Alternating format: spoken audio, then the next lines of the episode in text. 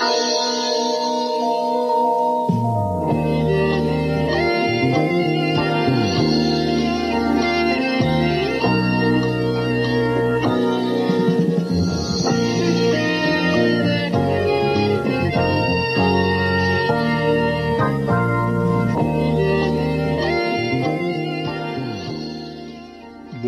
Buonasera, bentornati ad un nuovo appuntamento con Tisana all'Arancia, il nostro angolo del lunedì sera in cui finalmente stacchiamo la spina. Oggi puntata un po' più tradizionale, non abbiamo ospiti a farci compagnia, quindi dovremmo, insomma, badare a noi stessi, insomma, tornare ai vecchi momenti in cui sono io a consolarvi, con, a cullarvi con il mio tono vocale. Detto questo, abbiamo finalmente ricevuto le buone notizie dal nostro caro Daddy Conte. Beh, dal 4 vedremo insomma come si evolverà la situazione, poi chiaramente io sono sinceramente contento, stiamo andando avanti, la situazione sta migliorando, soprattutto sono contento di poter tornare sulla pista ciclabile perché sto cominciando veramente a sentire il bisogno di dover fare attività fisica, io sinceramente mi, mi stupisco questa cosa perché non che prima non andassi sulla pista ciclabile, anzi a me fa veramente piacere perché è un momento per me, è un momento in cui finalmente posso lasciarmi andare del tutto, concentrarmi sulla pedalata con la musica nelle orecchie ed è bellissimo.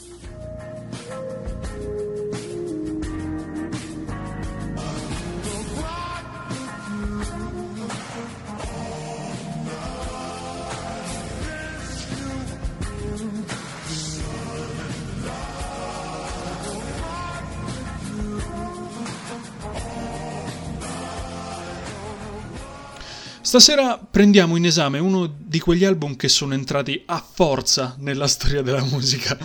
Uno di quei dischi che solo sentendone il nome tutti quanti esplodono in un Ah, ma certo, il disco dei Pink Floyd, il disco creato appositamente dai Pink Floyd, i Pink Floyd e il loro disco. Stiamo parlando chiaramente di The Wall, è un'opera però di difficile assimilazione, ma allo stesso tempo ha pezzi catchy, che insomma chiaramente Another Brick in the Wall la conosciamo tutti, ma allo stesso tempo anche pesanti.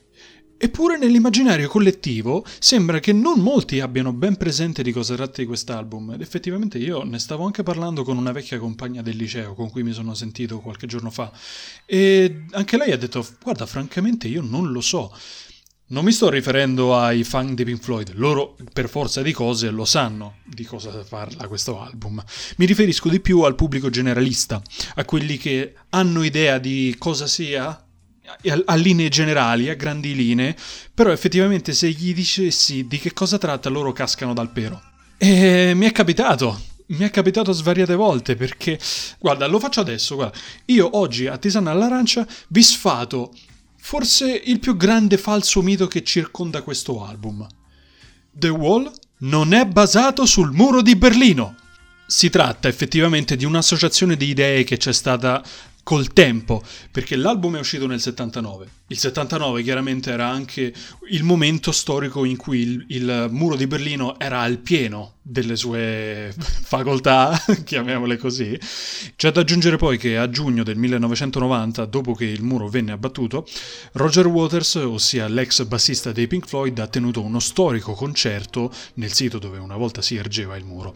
Un palco st- incredibile, 160 metri di larghezza, 25 metri di altezza e riproponeva proprio il muro dell'album. Anche quando fu eh, pubblicato l'album i Pink Floyd crearono un tour incredibile è veramente tanta roba, come dicono i giovani, tanta tanta roba perché ricreavano per intero tutta quanta la durata dell'album, suonavano ogni singola traccia e hanno creato un muro fittizio dove i mattoni venivano costruiti lungo l'esibizione. E quindi una volta che era completato si partiva con la seconda parte dell'album, poi una volta però arrivati alla, al climax il muro veniva abbattuto chiaramente non era di, di, cemento il muro, materiale veramente poteva essere molto pericolosa come situazione, però per fortuna ce l'hanno fatta. E comunque sia, per via del concerto di Berlino che c'è stato nel 1990, il pubblico generalista associa The Wall con il muro di Berlino. Ma l'album non parla del muro di Berlino. Lo si può associare all'idea che costruire muri sia sbagliato, ma non si basa sul muro di Berlino. Perché il The Wall del titolo è il muro che il protagonista dell'album si costruisce per evadere dal dolore, un muro mentale causato da traumi, perdite ed episodi che l'hanno segnato nel corso della sua vita. Il primo disco quindi vede la sua nascita, la morte del padre durante la seconda guerra mondiale, una madre iperprotettiva, una moglie non curante della sua condizione, che quindi lui giustamente non è cresciuto particolarmente bene e già cominciava a mostrare segni un po'... Mm? Poi passiamo all'alienante vita da rockstar e alla stupidità delle gropis. Tutto questo lo porta a costruirsi un muro mentale dietro cui nascondersi per non venire più ferito. Nella seconda parte di The Wall poi assistiamo alla caduta nel vortice della follia e del dolore del protagonista. Questo lo possiamo anche vedere nel film diretto da Alan Parker con il titolo Pink Floyd The Wall. Il protagonista, Pink Floyd, all'anagrafe è Pink Floyd, effettivamente tu vai a vedere cosa, ecco, ma il nome che c'hai sulla carta di identità? Sì, Pink Floyd. Lui cadendo nel vortice della follia eh, è molto metaforico, chiaramente, eh, non è che incita a certe cose. Sfrutta la sua posizione di rockstar per diventare una sorta di uh, capo nazista, perché comincia ad avere degli atteggiamenti talmente uh, offensivi, ma non offensivi nel senso di offendere qualcuno, offensivi di attacco, per evitare di venire ferito, che comincia ad avere degli atteggiamenti da nazista. E può sembrare ridicolo, ragazzi, ma ve lo confermo, è così che succede. Quando una persona o un animale viene ferito, questo reagisce con una protezione di spine per non venire più ferito. Voi mi direte a questo punto, ma cosa c'entra The Wall, che è un album del 1979, con oggigiorno? Beh ragazzi, oggi noi agiamo da dietro un muro. Un muro da cui intravediamo gli altri, ma dietro cui ci ripariamo quando qualcosa o qualcuno ci importuna. Il muro è il nostro schermo.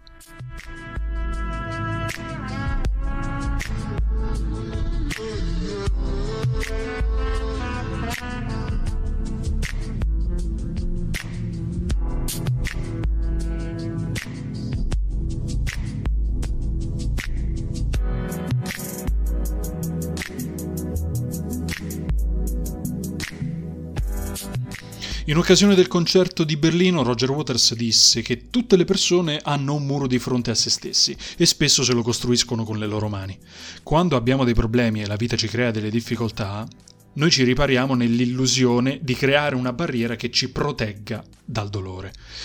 Perciò bisogna creare dei varchi nel muro, aprirlo agli altri per comunicare con le persone che possono aiutarci. Tornando al discorso di Conte, quello che appunto sì, il discorso di Conte di cui parlavamo a inizio episodio. Una volta che sarà tutto finito, una volta che saremo tornati alla normalità, anche se non credo che si possa tornare alla normalità, o almeno non penso che ci sia una giusta definizione di normalità, una volta che torneremo ai nostri ranghi, ai nostri ritmi, quali scuse avremo per non dover guardare in faccia il prossimo? Perché ora c'è la quarantena, ok? Ma poi non possiamo, più non possiamo più nasconderci, cioè dobbiamo veramente ripararci dietro a un muro a questo punto. E effettivamente l'assenza di comunicazione, il non voler comunicare con il prossimo, è proprio uno dei motivi più gravi, più grossi dell'innalzarsi del muro intorno a noi. Sempre più spesso io vedo nel web persone che condividono post, foto, quegli stati in cui tu devi rispondere a una domanda che ti fa lo stesso utente che condivide questo post per vedere quanto mi conosci. Tutte queste cose a me sembrano voler far urlare all'utente guardatemi, sono qui. Utilizzano i social per esprimere una solitudine e disperazione che però i like, che sono una cosa fittizia, non possono mai restituire. Ed è ancora peggio perché questo aggrava ancora di più la condizione. Proprio come nella canzone di, dell'album Hey You, loro urlano da una fessura nel muro, urlano al mondo esterno, urlano Ehi tu, guardami, aiutami, io sono qui, ho bisogno di aiuto. Citando il film di Charlie Chaplin, Il grande dittatore, abbiamo i mezzi per spaziare, ma ci siamo chiusi in noi stessi. La scienza ci ha reso aridi. Nel web i rapporti umani si sono semplificati. con una superficialità tale che non sappiamo più distinguere la realtà dalla finzione per quanto riguarda i sentimenti umani. Se una persona prova certi sentimenti nei nostri confronti oppure no, non riusciamo più a distinguerlo. Noi riceviamo talmente tante batoste che non mi sorprende che gli incel e gli kikomori siano realtà.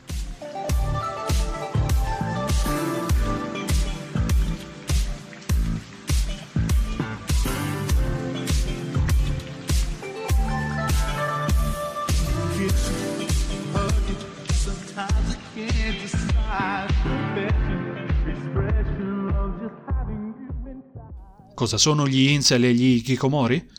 Sono qui apposta. Gli incel, che deriva dall'unione delle due parole inglesi involuntary e celibate, quindi celibe involontario, è qualcuno che non riesce a trovare un partner sessuale perché si sente rifiutato in quanto considerato non attraente. Gli Kikomori, invece, se, riusci- se riuscirò mai a pronunciarlo correttamente, i Kikomori, Porca miseria, è più difficile di quanto pensassi. Ikikomori, ok, deriva dal giapponese che vuol dire proprio starsene in disparte o isolarsi e ci si riferisce a coloro che volontariamente si ritirano dalla vita sociale, arrivando però a livelli estremi di isolamento. E le motivazioni possono essere varie, possono essere fisiologiche ma possono anche essere sociali, nel senso che non trovano il loro ruolo all'interno della società. Ma Vedete, c'è un, c'è un filo rosso che unisce queste due cose, le delusioni. Questi poveracci hanno innalzato dei muri invalicabili per via delle delusioni. Questo chiaramente aumenta la depressione, alimenta la depressione e a oggi i casi di depressione sono aumentati tantissimo a causa anche dello stress dovuto alla società, ai ritmi della società, a certe cose che la società ci aspetta che noi facciamo ma che non siamo in grado di rispettare.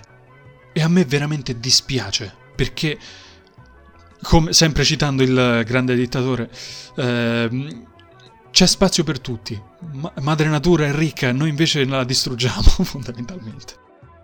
In un momento come questo, in cui io vedo ovunque lotte per le rivendicazioni, lotte per i diritti, lotte per la sopravvivenza, lotte per rendere normali certe cose, non dobbiamo dimenticarci anche dell'affetto, ma soprattutto dell'amore perché il sentirsi rifiutati, il sentirsi inappagati, il non sentirsi corrisposte sono una delle cause principali della depressione.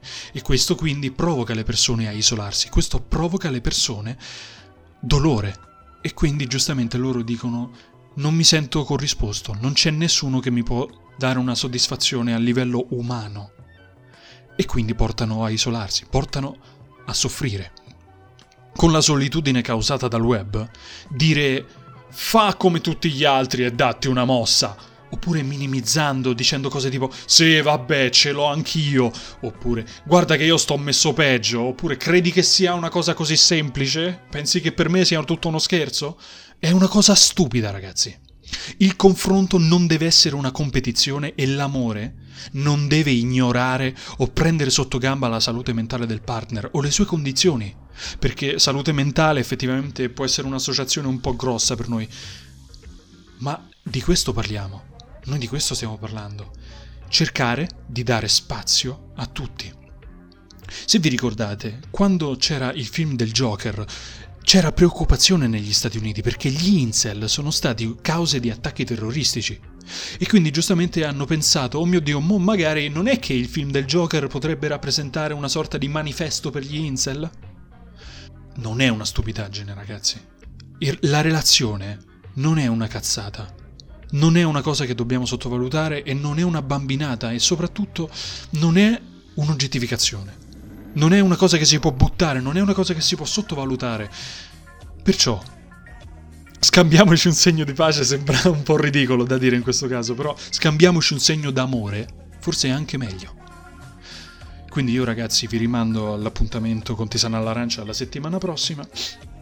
Ho finito il mio soliloquio, anche più sentito rispetto al solito, perché è una cosa che mi ha toccato veramente da vicino questa. Non pensavo che ne avrei parlato direttamente qua a Tisana all'Arancia, perché uh, quando ho stirato l'elenco delle puntate io ho pensato, ok, sì, di The Wall ne voglio parlare, ma in che modo?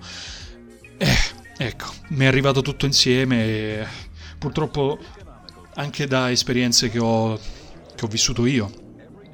Quindi testimonio in prima persona che queste cose sono avvenimenti reali e non sono oggetto di finzione.